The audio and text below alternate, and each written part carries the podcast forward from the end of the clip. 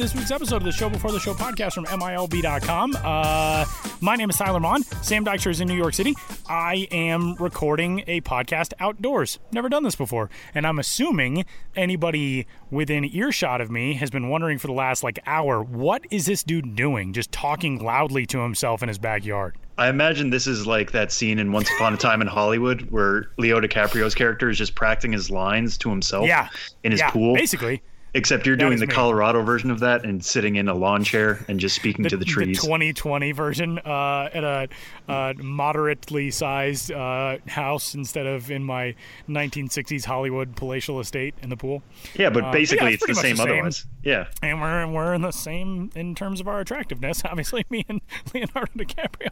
Um, so hey, welcome into this week's episode. Uh, gonna try to be a little bit less depressed sounding. I am this week. I actually did not listen to last week's episode because thinking about it, um, I I eh, I probably wasn't the most dynamic host of a podcast. It's been a scary couple of weeks for all of us.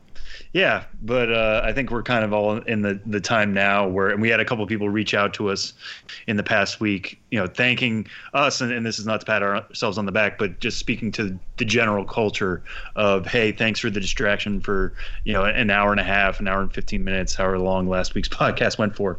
Uh, and that's where we're kind of are as a society. We're still in that mode. Everybody needs to be in this mode. And I can't stress this enough. You know, be stay at home, stay where you're safe, make sure your family is safe, um, keep your distance from others, do all that kind of stuff to make sure that we are all going to get through this together, uh, but apart for obvious reasons. Um, but you know, we all want that distraction. We all want to be safe in our homes and, and thinking about other things from time to time. Um, so that's what we're going to bring you this week. Tyler came up for the, with the idea for this week. All credit to him uh, about looking back on some of the things we missed in the off season because during the off season.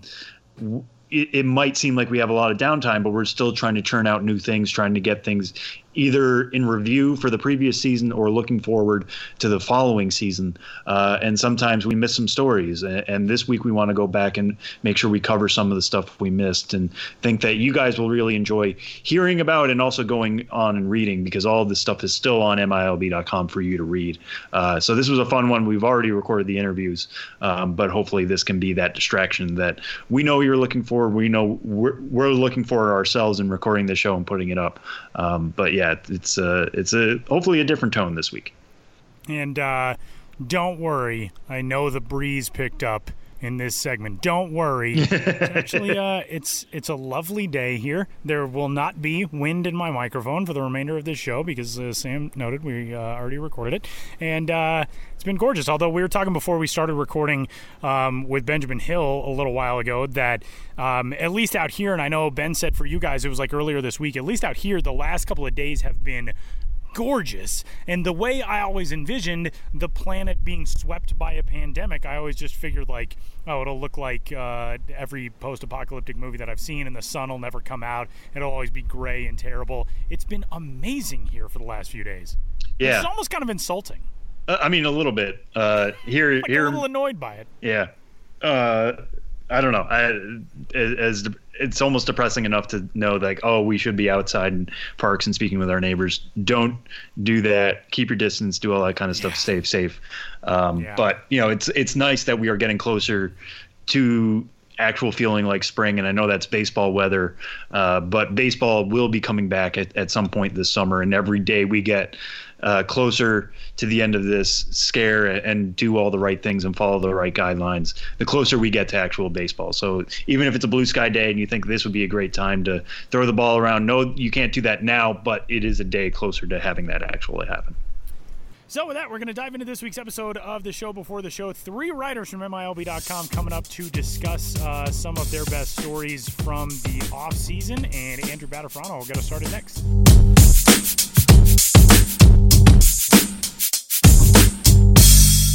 This week, we are going to dive into a uh, handful of stories from the site that are. Uh, this is like our IC YMI episode. I had to walk myself through that. You know, like when we tweet stories from at MILB, and it's in case you missed it. This is our in case you missed it episode, and uh, we're going to dive into some of the top stories that we had on the site from the off season. And this story uh, or this episode was sparked in my mind by this story that we're going to discuss first with our good pal Andrew Battifarano, who joins the show.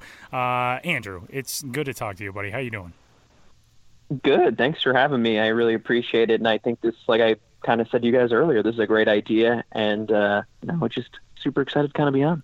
Well, we're pumped to have you. And uh, this story is up on the site uh, right now. We'll be posting links to it and all that kind of stuff uh, because it was initially posted on the site in, on January 23rd. Uh, and if you are a Cincinnati Reds fan, undoubtedly you've already come across it. If not, this one appeals regardless because if you're a, a baseball fan and somebody who has, uh, you know, followed the minor leagues and followed player development in recent years, you've come across the name Kyle Boddy.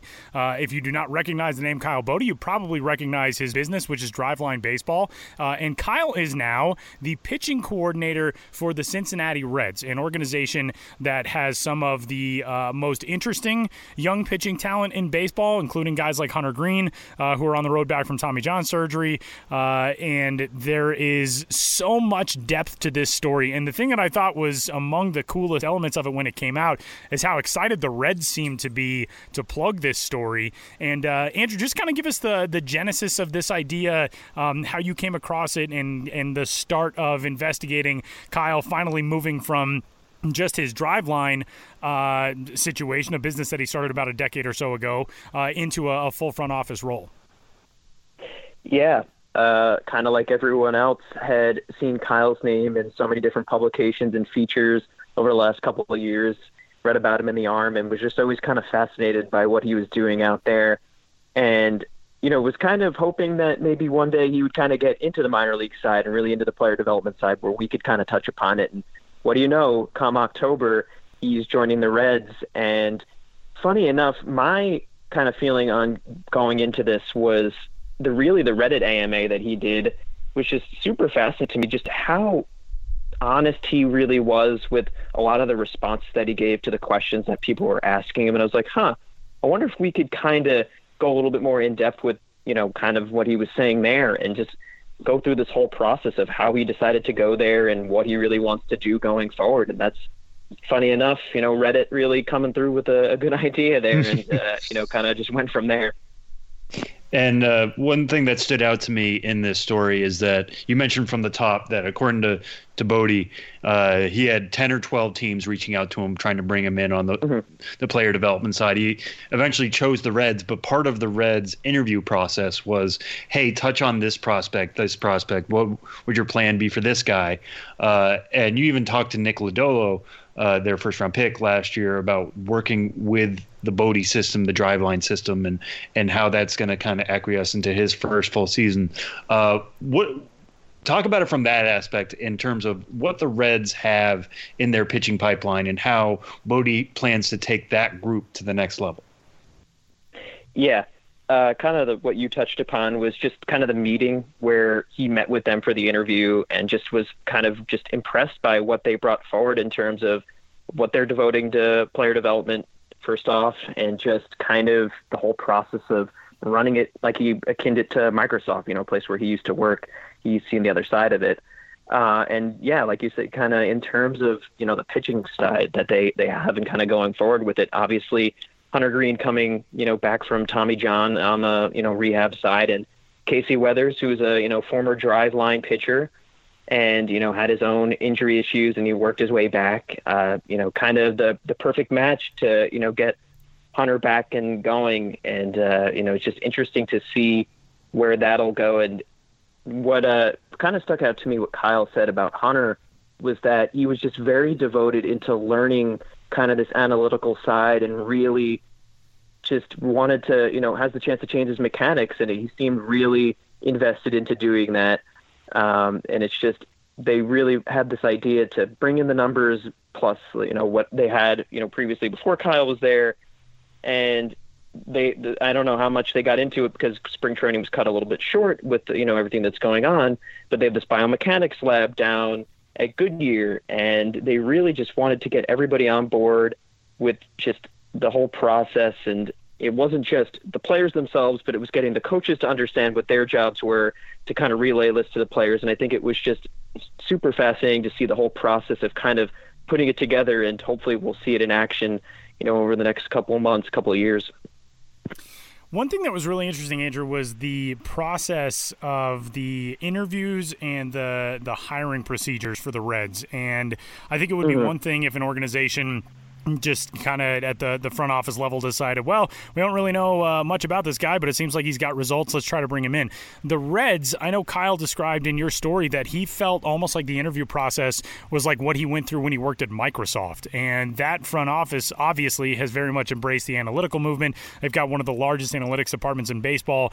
Um, it says a lot about the Reds, I feel that Kyle would be so open to working with them because of that. Tell us a little bit more about what he had to say with, you know, when he first got to interviewing with Cincinnati and the impression that that made on him. Yeah, that uh, it was his last interview of the group that he decided to, you know, interview with during this process of deciding if he was going to, you know, go and work with the team.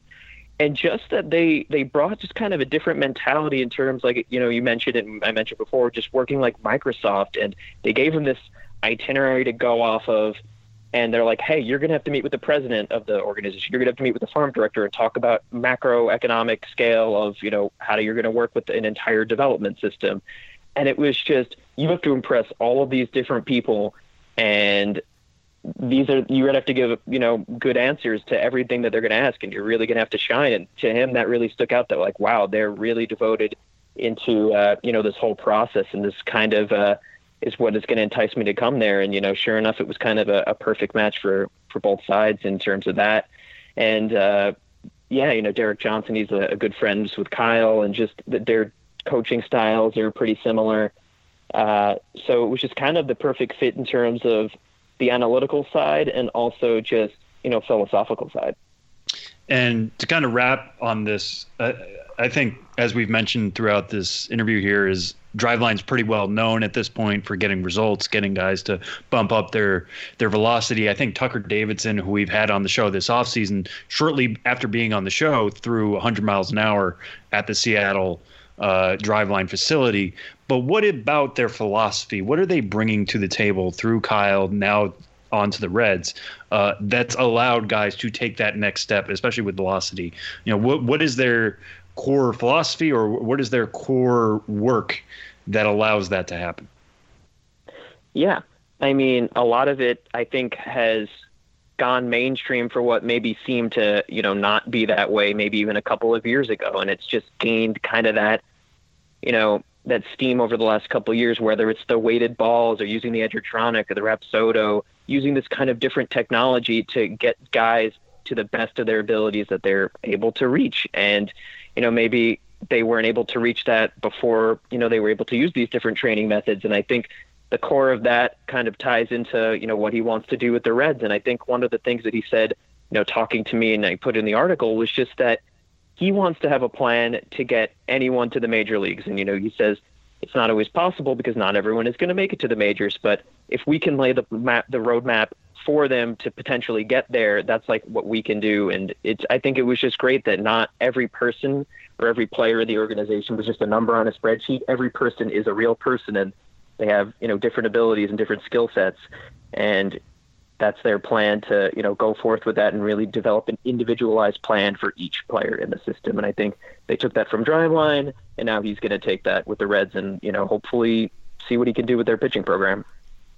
It is a great story that is up on the site right now. We will be uh, posting links to it and such once you hear this episode. We'll have them out, and uh, you can go read Andrew's story on uh, the Cincinnati Reds and Kyle Boddy.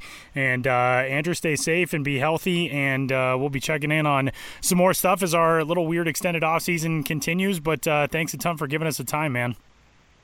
Yeah, thanks for having me, and you know appreciate you guys doing this little segment. Continuing on this week's in case you missed it, theme. Uh, we're also joined right now by MILB.com's Michael Avallone. Uh, Mike, thanks so much for joining us. We're going to talk to you here about one story that I wish we could have talked about back in February when you wrote it uh, about Rob Whalen, now a Mets pitcher, uh, somebody who has overcome a lot to get back to the Mets this spring, uh, specifically when it comes to anxiety. This is a part of the game we don't get to talk about a lot. I was very grateful you wrote it for the site as one of our best pieces of the offseason. Um, but yeah, first off, you know, welcome into the show, but also take us through this piece, reporting it, talking to Rob about not only coming back from anxiety, but learning about himself and getting comfortable enough to get back onto a minor league mound. Right. Well, first off, thanks for having me. And uh, yeah, you know, it, it was a very interesting piece to, to kind of research, uh, write, and then, you know, talk to, to Rob himself and hear his story in his own words. Uh, you know, I think it's, it's very easy as as ball players and fans of ball players, you know, even as you get older and realize these guys are human beings, not just some robot on a, a television. They have feelings, they have personalities, and, and they go through things the rest of us go through. Just because they're, you know, so talented at a sport and you know a celebrity in a sense doesn't mean they're any different than than the rest of us. And and you know, unfortunately and fortunately for Rob, uh, you know, he kind of kind of had to go through it. Um, you know, one thing I did take out of it, talking with him, he was very eager to talk about it. I, I mean, I would ask a question and it would just kind of delve into other aspects of what I was looking for or what he wanted to talk about. He was very open, uh, held nothing back, um, wasn't ashamed uh, about any of the experiences he's gone through, which is a good thing because I think it's something that people uh, you know, should not be ashamed about it. There's a stigma, I think, still maybe less so than there used to be, but a, a stigma of some sort that that kind of can latch on to, to a professional athlete or anyone that is dealing with this type of thing, you know, and for him to be so open about it, I think it opens up a lot for other people that might be suffering through things that maybe are keeping it to themselves when in fact they should open up to others, whether it's a healthcare professional or loved ones or friends to, to kind of get it off their chest and, and seek help.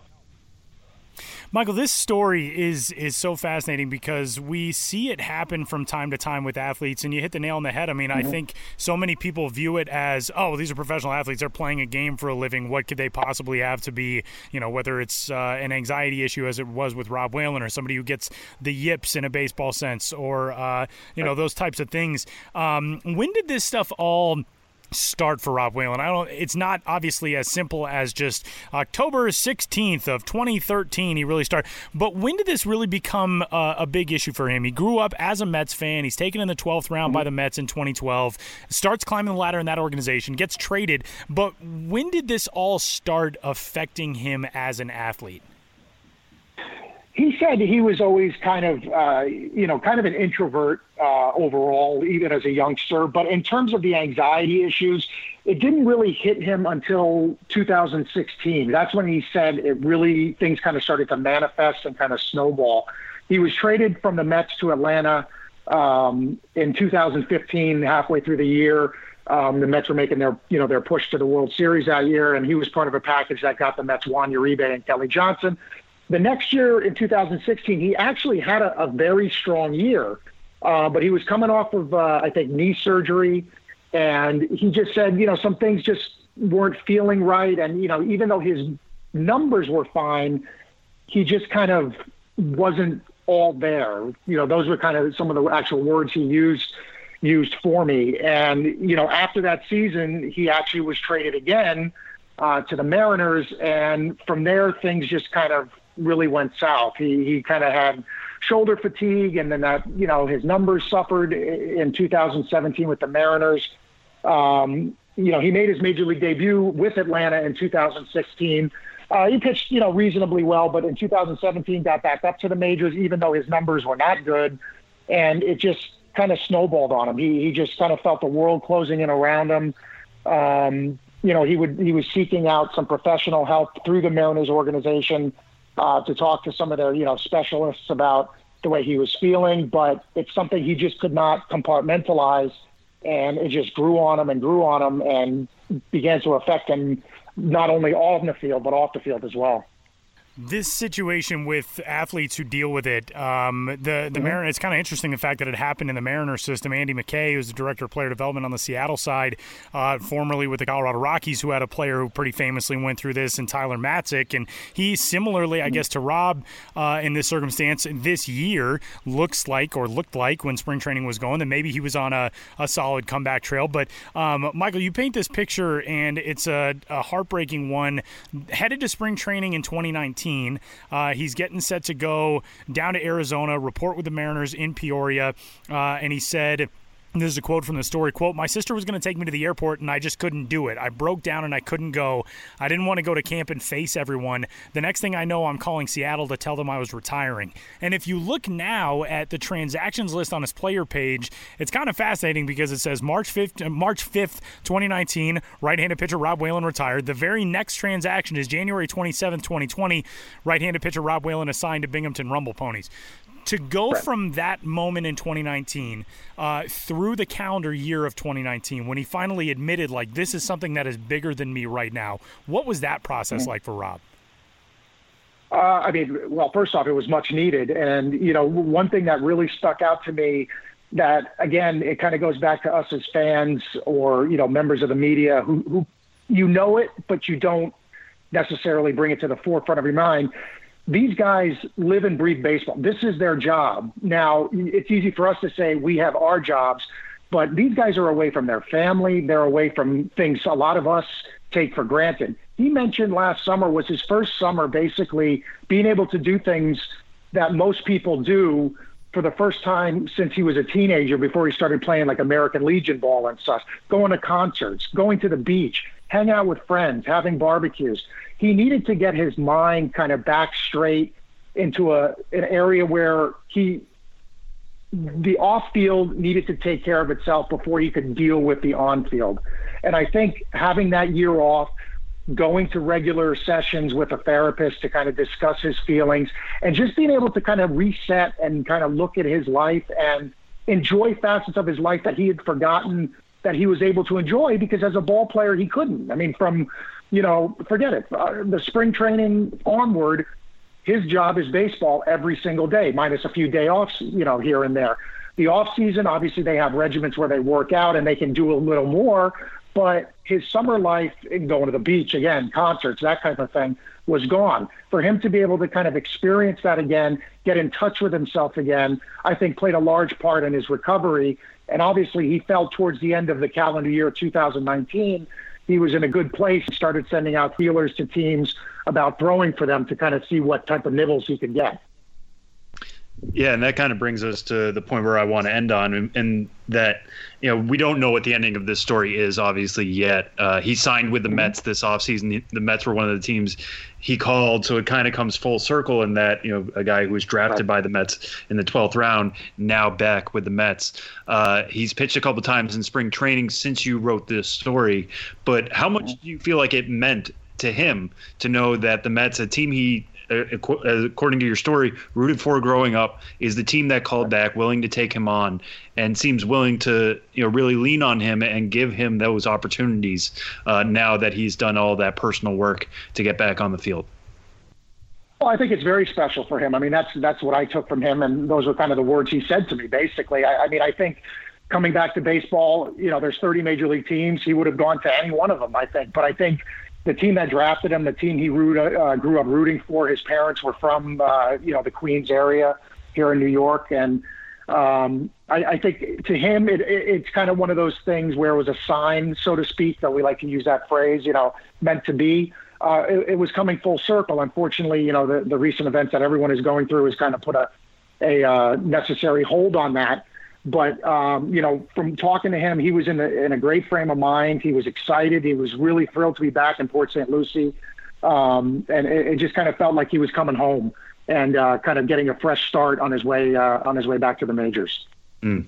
And we'll end on this. And this is the kind of closing quote of your story that I want to quote. And then I'm going to quote something else here in a moment. But w- the finishing quote you use is I made a promise to myself that if I came back, I would not let my anxiety define me. I owe it to myself. I've worked too long and too hard up to this point to see my career cut short at 24 or 25. I've got too much left in my tank. I reached the top of the mountain in 2016, and within two years, it was all gone. I'm determined to see that doesn't happen again. Whatever comes my way, I'm ready for it. And that's speaking to all the work that he's put in speaking with a therapist, putting those tools in place. And that support system also dovetails into this other thing that I want to quote that I put into our MILB Slack channel just today when I was kind of researching this story. Uh, yeah. Apparently, just this week, the sheriff of Polk County, Florida, reached out to Rob Whalen to say, "Hey, I read your story on minorleaguebaseball.com, MILB.com. Uh, it was a real positive story that can be used in the community. Thank you for sharing it. We're all behind you. We're all rooting for you." So, getting Rob to tell his story, I think, is really important, not just for him, but for others out there who are going to see that. Um, and, and yeah, thanks so much, Michael, for sharing it not only back in February but here on the podcast. Uh, you know, hopefully this is going to have an impact not only on Whalen's life but so many others beyond it. Uh, my pleasure, and I appreciate it. And, you know, that's one of the reasons I, I, thought it was important story to tell, and I think that's one of the reasons Rob was so open about it. He wants to let others know, hey, this can happen to anyone, and you know what? Don't keep it inside. Get the story out there and help uh, others who need it. And we go from talking about a Rob uh, in Rob Whalen to talking to a Rob in our very own Rob Terranova. Rob, what's going on, man? How are you? Good, good. I'm doing much better after that introduction. Thank you. It's we're it's a very Rob centric show today. I want you to know we're Fantastic. a very pro Rob podcast, a Rob cast, and I'm sorry. honored to be a part of it. Shouldn't have, shouldn't have made the dad joke. I'm not even a dad. Uh, well, good. We're we're honored to have you as always. And uh, before we get started this week, I just want to point out to people: Rob's family owns a bakery and is it actually on Arthur Avenue in the Bronx? Like, there's a very strong possibility that I have been into your family's bakery many times and had no idea. Because my, so my mom, background, I don't live in New York, obviously, as listeners of the show know, but my mom, born and raised there, grew up in East Harlem. When we go out there for, you know, Thanksgiving, all those types of things, we still, everything that my aunt buys generally comes from Arthur Avenue. So, have we just had like a lifelong connection that we never knew about? There's a really strong chance. Uh, it is it is on Arthur Avenue. It is the Arthur Avenue section of the Bronx. So basically, that neighborhood is actual Arthur Avenue and 187th Street. Right. So we are actually on 187, but the, the those two blocks that intersect are known as uh, the Arthur Avenue section of the Bronx. Are you across the street from that church that's over there? Not uh, that church. I just call that church. You know that church. Yeah, that's Mount, Mount Carmel Church, one of the nicest churches Carmel. in the world. Yes, yeah, it's incredible. Uh, and uh, we are we are on the next block from Mount Carmel. I am like virtually positive Anyway, we'll we'll dissect we'll dissect after the show. Uh, but Rob is on to talk about one of his pieces from February, which is another one of uh, of our best stories of the off season as we continue rolling through on this. Uh, in case you missed it, episode of the show. Uh, Rob profiled Rachel Folden, who was hired uh, by the Chicago Cubs back in November, and uh, a really fascinating story. She's a hitting instructor in the Cubs organization. you've probably seen if you followed, um, you know, anybody across the game really since. Uh, the close of last season, videos of you know her taking swings or some of the instructional work that she's done, all that kind of stuff. Um, and obviously same way we've profiled, you know, women who have been hired in broadcasting roles in recent years in the minor leagues, and uh, now the with Alyssa Nakken, the San Francisco Giants have a uniformed major league coach uh, who is a woman for the first time in baseball history. This story is really cool because Rachel gets to add a hands-on element in terms of uh, being kind of a tutor in an organization uh, as a hitting instructor. Tell us about the the being able to uncover um, the elements of this story that you told. It's it's such a cool cool piece for the Cubs to add to this organization. And also, she's a really good hitting instructor, and this seems like uh, just a great hire regardless. So basically, the Cubs just went into this season thinking we need a facelift. We, we want to kind of do an overhaul, top to bottom. Uh, and it started with the hire of Justin Stone to take over their hitting and and bringing in technology and all the newest uh, things that are available to players and scouts and everybody And Justin Stone has a close relationship uh, with Rachel Folden uh, going back uh, a few years. And talking to Justin, he said that the first person on his mind uh, to bring in for this was Rachel, who has a lot of experience with all this new technology and how to use this information, and how to analyze this data that, that these new machines collect. And basically, they, they brought her in for an interview, and everyone made it really clear this, this, this wasn't a, a headline hire. This wasn't a, you know, we want to bring in a woman just to show we're being diverse. This was absolutely a merit hire, and her credentials speak for themselves. And basically, uh, Rachel comes in, and, and she's the, in charge of the new state of the art Cubs hitting lab and just talking to her, she was really great. I asked her 10 minutes. She spoke to me for a half hour.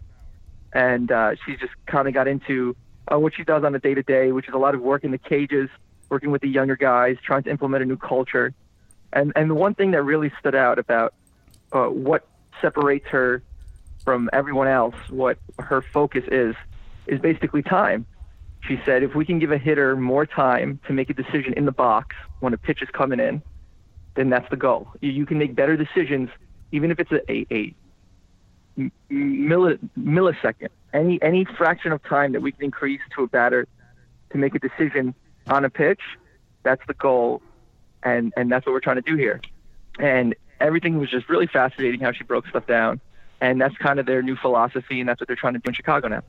And before we get into what all that time means, I just want to read off some of her credentials and what got her foot in the door with the Cubs here. She's in the Marshall University Softball Hall of Fame. Uh, she played in the National Pro Fast Pitch League from 2008 to 2012, coincidentally with the Chicago Bandits, so she knows the area pretty well. She was an assistant at Valparaiso University in 2009 2010, and she founded Folden Fast Pitch, which was its own training facility working with baseball and softball players based around that technology and data. So obviously the resume is there. But when you talk about time and getting hitters time, how does she identify where to find those milliseconds? Because it's easy to say, hey, we want you to be ready for the pitch a little quicker to determine whether it's a fastball and breaking ball. But how do you translate that into batting stances or hitting philosophies? What has she done to identify that? the, her two focuses, she said right now, are strength and conditioning as well as swing mechanics. It's it's making sure guys are in the best shape that they can be uh, to make sure that their their body's responding properly, uh, as well as maximizing the efficiency of swing mechanics. So she said if if we can make sure everyone's body's moving properly, then that does increase the efficiency and that does help maximize uh, a hitter's time. And uh, the the one point that she brought up, and, and she said this to me a few times, was velocity. Pitchers' velocities are at an all-time high. She said, you know, this is why guys are are getting going up there to the plate, and they're just getting blown away by these pitches. So it's it's basically the evolution of the hitter. So she said we've seen the evolution of the pitcher to this point now. Triple digits, which used to be so rare, is almost now the bottom line. You want to be an effective reliever. The bottom line is triple digits. Uh, so now it's about adapting to that as a hitter uh, so that guys aren't getting blown away anymore. And, and again, that goes back to just maximizing the efficiency of swing mechanics.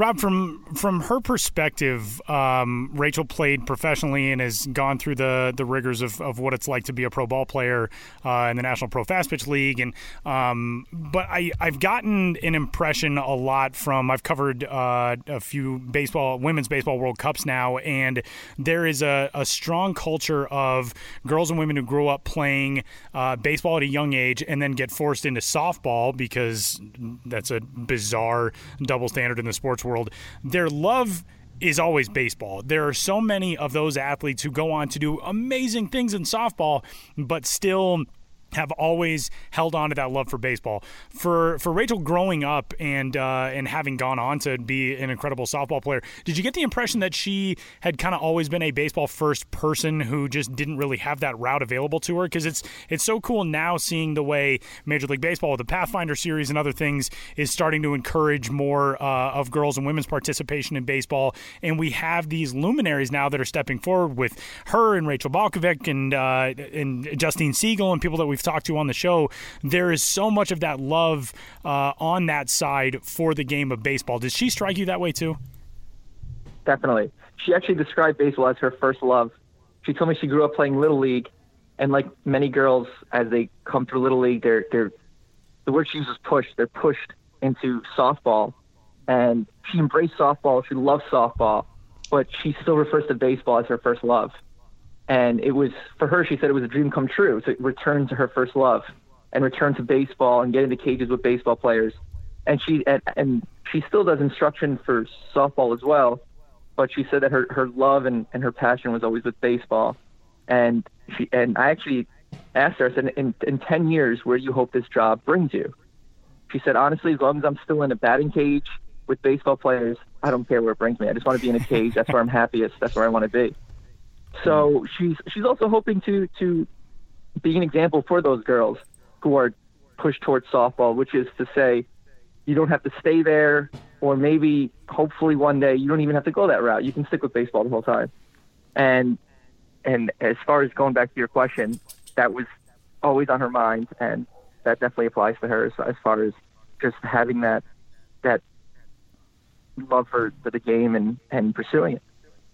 And one last aspect of this job that I want to touch on that you touched on in your piece is just getting to know players on a personal level, trying to meet them where they are. You know, it's one thing to be able to talk shop in the cage and talk about launch angle or talk about getting ready at the plate and finding those milliseconds, but it's another to know their situation and uh, Rachel Folden speaks about this in the piece in terms of you know she was somebody trying to get noticed in college and then playing the the fast pitch uh, circuit as a pro for not much money, kind of like what minor leaguers are going through these days.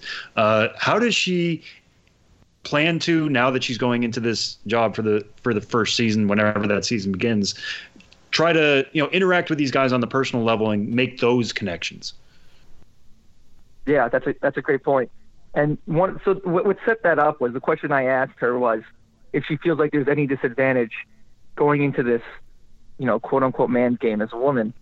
Uh, and she said, not at all. She said, because the second I start talking to these guys, they know I can relate to them. They know that I understand what they're going through because it's what I went through. And, and she talked about trying to play softball professionally, kind of like what you just said, as far as trying to play this game and, and not having a lot of money and, and, and not getting paid a lot of money. And then just as far as what I said earlier. She's like, I know what it's like to get get into a box and and look silly. I know what it's like to get fooled by a pitch. I know what it's like to get blown up by someone throwing really hard. So all these experience that these younger players are going through, I can relate to, and it's something that I can portray and, and they appreciate. So it really helps me connect with them, and it's something that she's really using to her advantage. It's it's the best way to get anyone's attention, really, once you can relate to someone's uh, hard hardships like that. So she's definitely gone into this uh, with the right approach, with the right mentality, and she's making the most of the opportunity. I was really, I have to say, it was 30 minutes of talking to her. I just came away really blown away, just as far as uh, how she's uh, attacking this and and just how she's so level-headed. There's no, there's no I, oh, yeah, any talk at all about you know wrong ships or or or attention. It's it's literally I, I don't want to talk about being a woman in the sport. Like I just want this conversation to be about, you know, what we're doing and how we're getting better. And I hope sooner than later this just becomes normal. And she's like, I just want to be a coach, not necessarily, you know, the female coach. And it's great. To, and uh, it to, looks like the Cubs really set themselves up here for success two things about this. Uh, one, my entire career was being like blown up by uh, better pitchers, so I definitely understand that too. Uh, and two, one thing that I think is really really cool is the so much of the the hand wringing and the the idiotic oh woman in baseball that can't be done blah blah blah is from uh, a segment in an age group in society that is aging out, and I think it's really Absolutely. neat how athletes of this era and um, as much as it pains me to say it, you can't even really say the millennial era because the athletes who are coming into professional sports are not millennials. Millennials are already like in their mid to late 20s and uh, late 30s now. Uh, so it's the Gen Z right. era. They're all so open to being coached by whoever is going to make them best. If you were to go into the Cubs organization and talk to 100 guys who have already gotten a chance to work with Rachel, 100% of them would say, yeah, she's really good at what she does. And I think that's really cool about where we are in sports that we've seen. Obviously, the NBA kind of led the way with this with uh, women who were in uh, officiating and then on coaching staffs and that type of stuff all the way back in the 90s. And uh, now as the NHL and the National Football League and Major League Baseball have gotten into it as well. Um, it's so awesome to me to see how the athletes embrace this because they don't care who you are. If you've got a chance to make them better and get them to the big leagues, that's what they care about. And that's what I think is so neat about these stories. Absolutely, absolutely. And I also, for part of that story, I had a chance to talk to the Cubs senior director of player development, Matt Dorey, and he he really summed it up uh, with one sentence. He said, "Look, as an organization, we have a responsibility to give every single person here the best chance to succeed, and bringing Rachel aboard uh, helps that happen. That's part of that process. That gives everyone the best chance to succeed, and that's kind of where they're at. And uh, you know, the proof is in the pudding. It, it definitely appears that way." It is very cool stuff and a great story that is up on the site. Uh, went up on February 19th. And again, like with the others, we will be uh, posting it. So if you have not yet checked the social medias upon listening to the show, you can do that. We'll have links to the stories up everywhere. And uh, Rob, big thanks as always for joining us, buddy. And uh, be safe. And we'll uh, we'll talk to you about the next great piece that you come out with soon. No pressure. Appreciate it. Thanks, guys. Stay safe out there.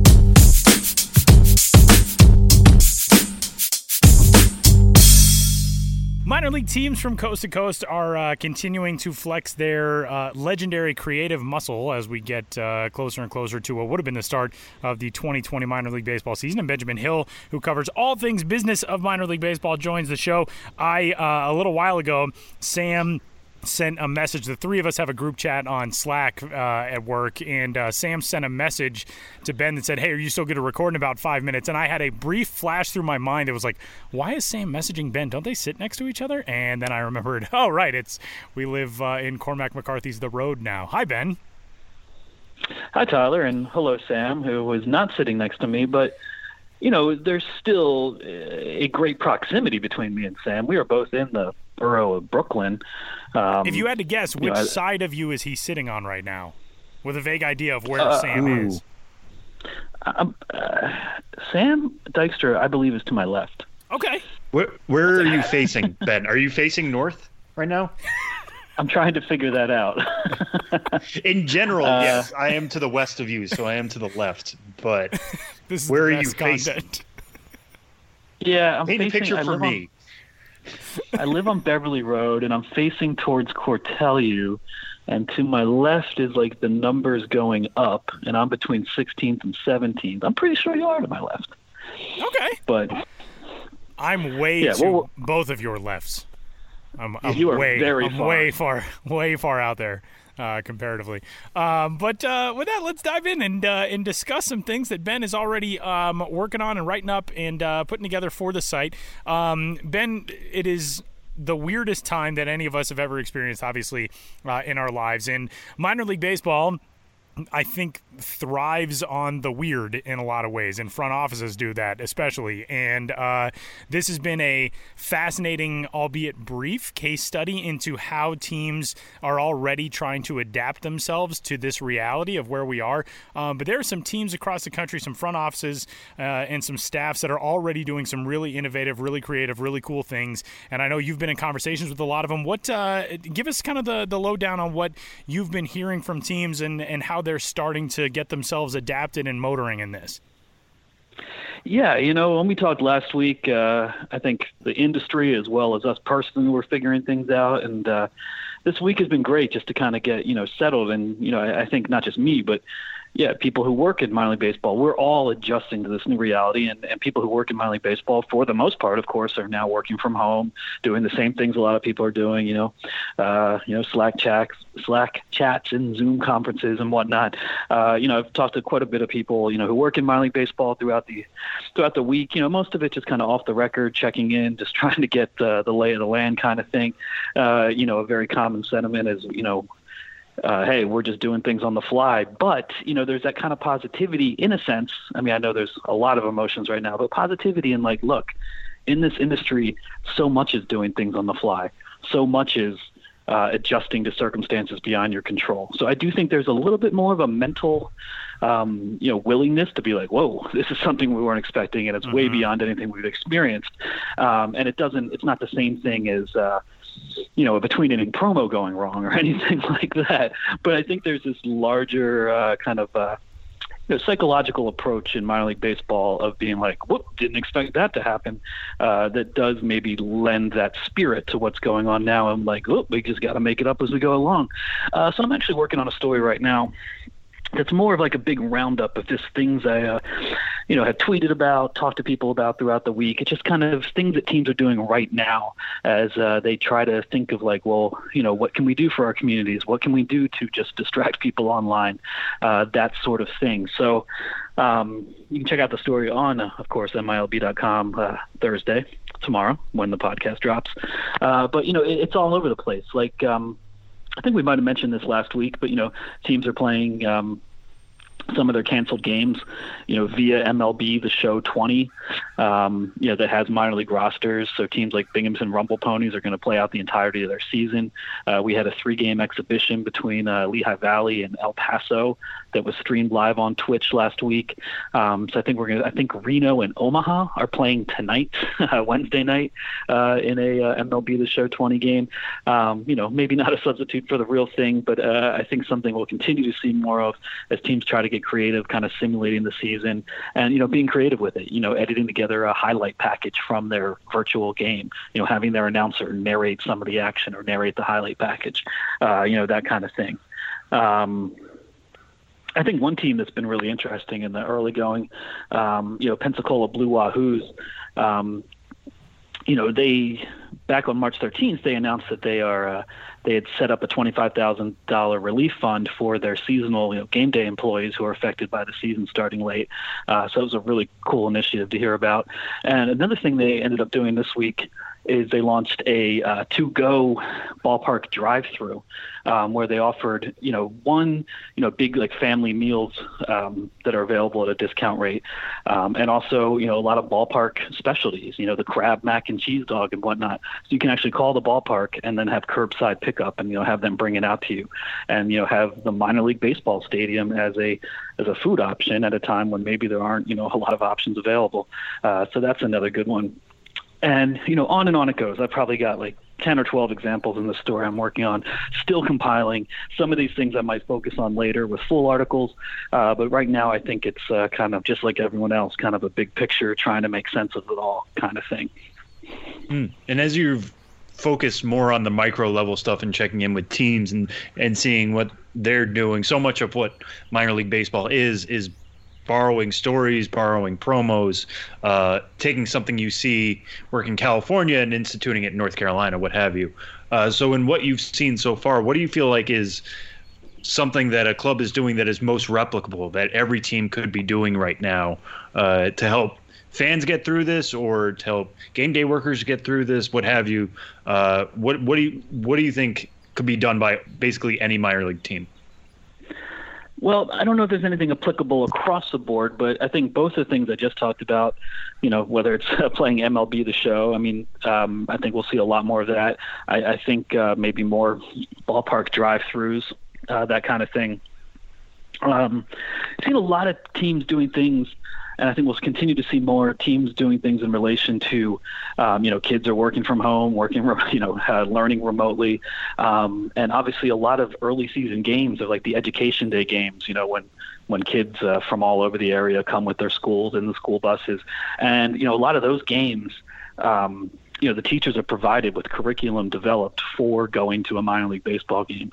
So we've seen teams adapting some of that curriculum, putting it online, trying to make their education day curriculum available. Uh, we've seen education stuff like uh, Columbia Fireflies uh, creating a reading program that has incentives and prizes, you know, related to at ballpark things like tickets. Um, I think that's something we're seeing a lot of and continue to see more of is sort of engaging with kids you know even as something as simple as you know people you know having like uh, you know creating color the teams creating coloring books or word searches or you know anything that can kind of uh, serve as a diversion for the kids. Um, so it's really all over the place. So i think we'll see a lot of that kind of thing. Um, and uh, a lot remains to be seen. So it's uh, just kind of making it up as, as we go along. But uh, I think a lot of things I'm writing about in this story uh, already have been or will be adapted by some other teams, and some might be just one team that had an idea and that's it. You know, like the Oklahoma City Dodgers um, you know they're selling things online. Their team store is open online, like most team stores, and uh, they they have an offer of you get a free roll of toilet paper for every order of thirty dollars or more. Just a goofy little thing, but that's the minor league spirit. Uh, you know, trying to have a little fun at a time when it's it's hard to have fun, and who knows? You know, how did they get their toilet paper? You know, to enough to uh, give it to fans. But it's just and do you think it's going to be one of those things. giant rolls that they put like in the stadium bathroom toilets? Like that to me would be hilarious. They ship out one of those that's like the size of an old record. yeah, it might it might be. Yeah, one of those. Yeah, one of those huge ones that Yeah. goes in the big Like circular. Put this in my house. Yeah, but you know, for shipping costs, I'd imagine it, it wouldn't Yeah, be that. true. I think That's they, true. I think they probably have a non-stadium toilet supply of toilet paper. But remind me to check in and get the specifics on that. You know, these are the important questions journalists need to ask during these times. Is hey, you're giving away toilet paper. What kind of toilet paper is that, and where did you get it? Ben, what else is so great is, uh, you know, and we uh, talk about this in normal seasons, obviously, about how teams generally are um, very adept at seeing what works in other markets and, and utilizing the strengths of those things and kind of molding them to, to what they need. And it's neat because even in just a couple of front office employees that I've talked with uh, over the last week, you can tell that everybody has an eye on what everybody else is doing, and not in a, a competitive sense, but in a, a rising tide lifts all boats kind of sense. I mean, what what's the the attitude that you've gotten from? Obviously, there's so much uncertainty everywhere in the world right now, so I know a lot of that comes through. But it seems like right now, front office staffers across the minors are all right. Let's put our heads down and figure out a way to do our part, rather than woe is us. What what, what sense have you gotten from them with that?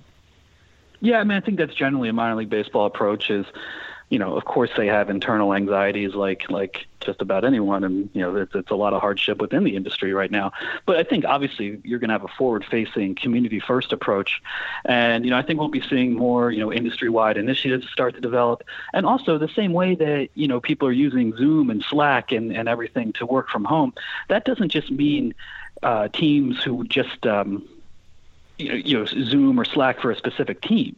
I think you see people, you know, through throughout the industry are are are getting together in that way right now. You know, sharing ideas, you know, from team to team, or creating small groups, or maybe you used to work for one team and you know people. I think you see a lot of. Uh, well, I don't think I know you see a lot of informal uh, groups such as that that are that are creating ideas together, feeding off each other, saying, "Hey, why don't you do this?" and "Why don't we try this?"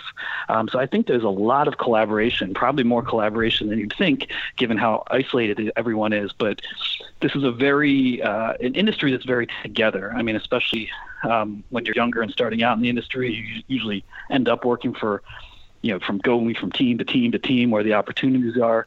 People get to know one another very well. Um, as much as there are 160 teams and a lot of people working for these teams, you know, if you go to an industry event, you go to the winter meetings, or even more so the promo seminar, or now the Innovator Summit, which is just a minor league event, uh, it becomes apparent how many people know each other and how quickly you can get to know the rest of the industry. So I think a lot of connections that have already been forged are at play right now in coming up with ideas, not just for individual teams, but that'll work across the industry. And I fully expect to see a lot more of that in the coming weeks, um, you know, as we all figure this out. Benjamin Hill on Twitter at Ben's Biz, and uh, all of his stuff, of course, is up on the site as well. And uh, continuing, like all of us, to evolve uh, with everything, with the content that's coming and uh, the stories from across the minors and front offices and all that type of stuff. And uh, Ben, be safe and be healthy, and uh, we'll talk to you next week, buddy. Yeah, and I forgot one thing that last week we didn't really plan it, but we ended up having an impromptu, you know, conversation about baseball movies, and that was uh, that whole thing was started because you asked, Right. you thought I'd already watched The Right. Sandlot, and uh, I said, Tyler, no, I said I'd finally planned to watch The Sandlot. I still have not watched The Sandlot, but I'm going to watch The Sandlot tomorrow, Mar- Okay. t- today. If you're listening to this podcast, March 26th, 8 p.m. Eastern Time, and I will live tweet The Sandlot Thursday night at 8 on what would have been MLB opening day. and uh, then finally I can put this whole Ben's never seen the Sandlot thing behind me. Desperate times call for desperate measures. That is fantastic. Good work, uh, and we will all be waiting with bated breath, whatever that means, for uh, the Sandlot reaction. We're excited. Thank you, thank you. I'm just trying to give people something to get excited about in these very non-exciting ho hum times. Thanks, Ben. Thank you, guys.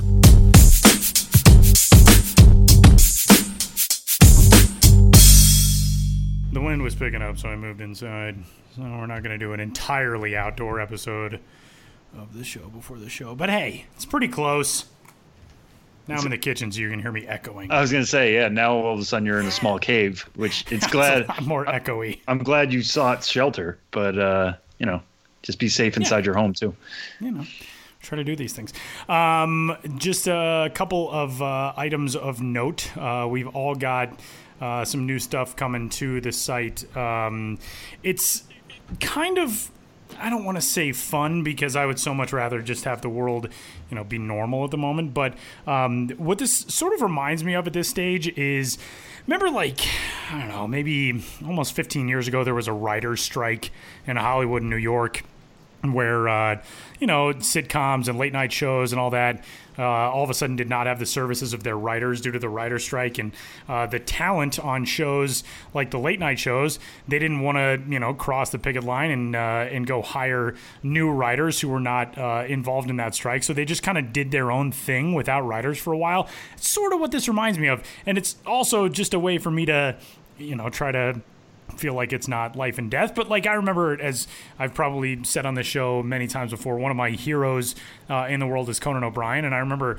every night they would have to try to do just more and more creative things because they did not have their writers around. And one of Conan's things was he would take off his wedding ring and put it uh, standing up on its side on his desk and flick it and see how long he could get it to spin, and they would time it every night. And that's sort of what this all feels like. Like we're just trying to figure it out as we go.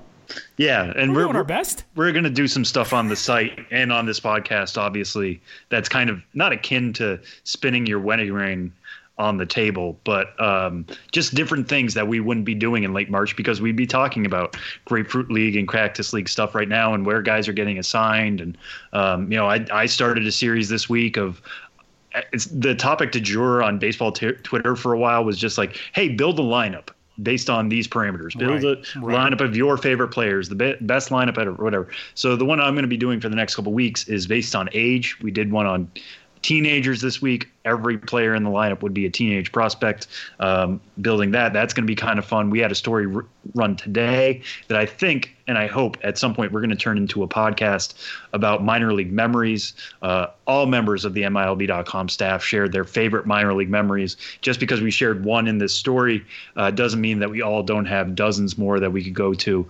Uh, we you heard us last week talk to Christian Robinson about that. We could talk to everybody on this podcast about their favorite minor league memory. So keep it keep them peeled and keep your ears out for this podcast. We'll hopefully have an episode of something like that in the future. Um, yeah, we're just going to be flexing different muscles here in the coming weeks, and that's a good thing. Uh, and this episode is certainly a part of that.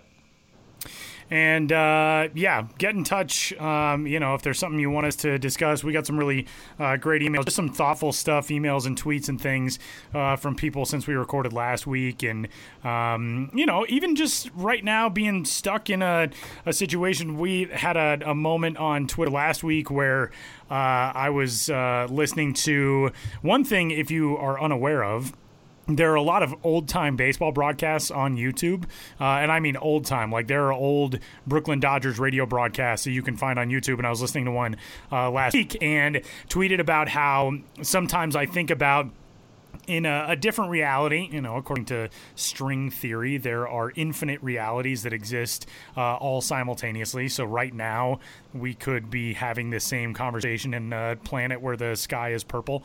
I don't think that's actually how string theory works, but it's how I imagine it works. Um, but I imagine in a different reality where the Dodgers never left Brooklyn and uh, they kept Ebbets Field the way the Red Sox still exist in Fenway and the Cubs still inhabit Wrigley.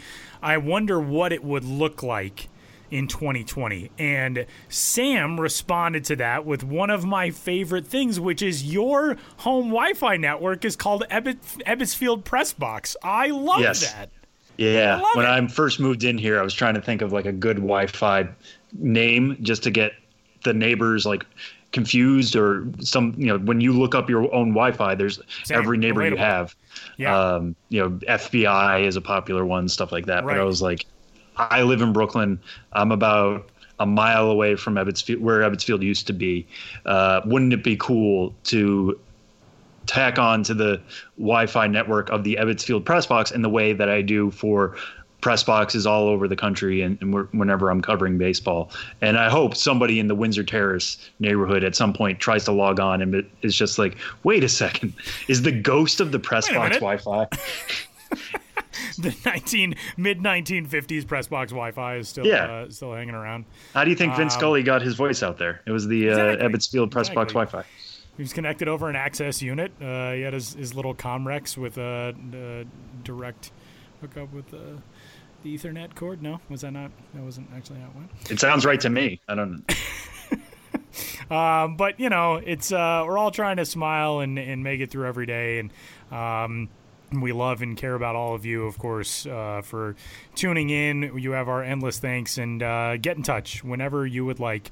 Uh, podcast at milb.com and uh, Sam on Twitter at Sam Dykstra MILB. I am at Tyler Maun, and uh, with that we will say goodbye for this week's episode. Big thanks everybody who joined us uh, from the site. You can check out the stories that are up on the site right now and uh, get in touch. Let us know what you would like us to, to discuss. And obviously, we've got a lot of fun stuff coming your way, and uh, we'll we'll hang in and we'll all get through it together, separately and responsibly, socially distance wise, but also together. And uh, for Sam, I'm Tyler. We'll talk to you next week.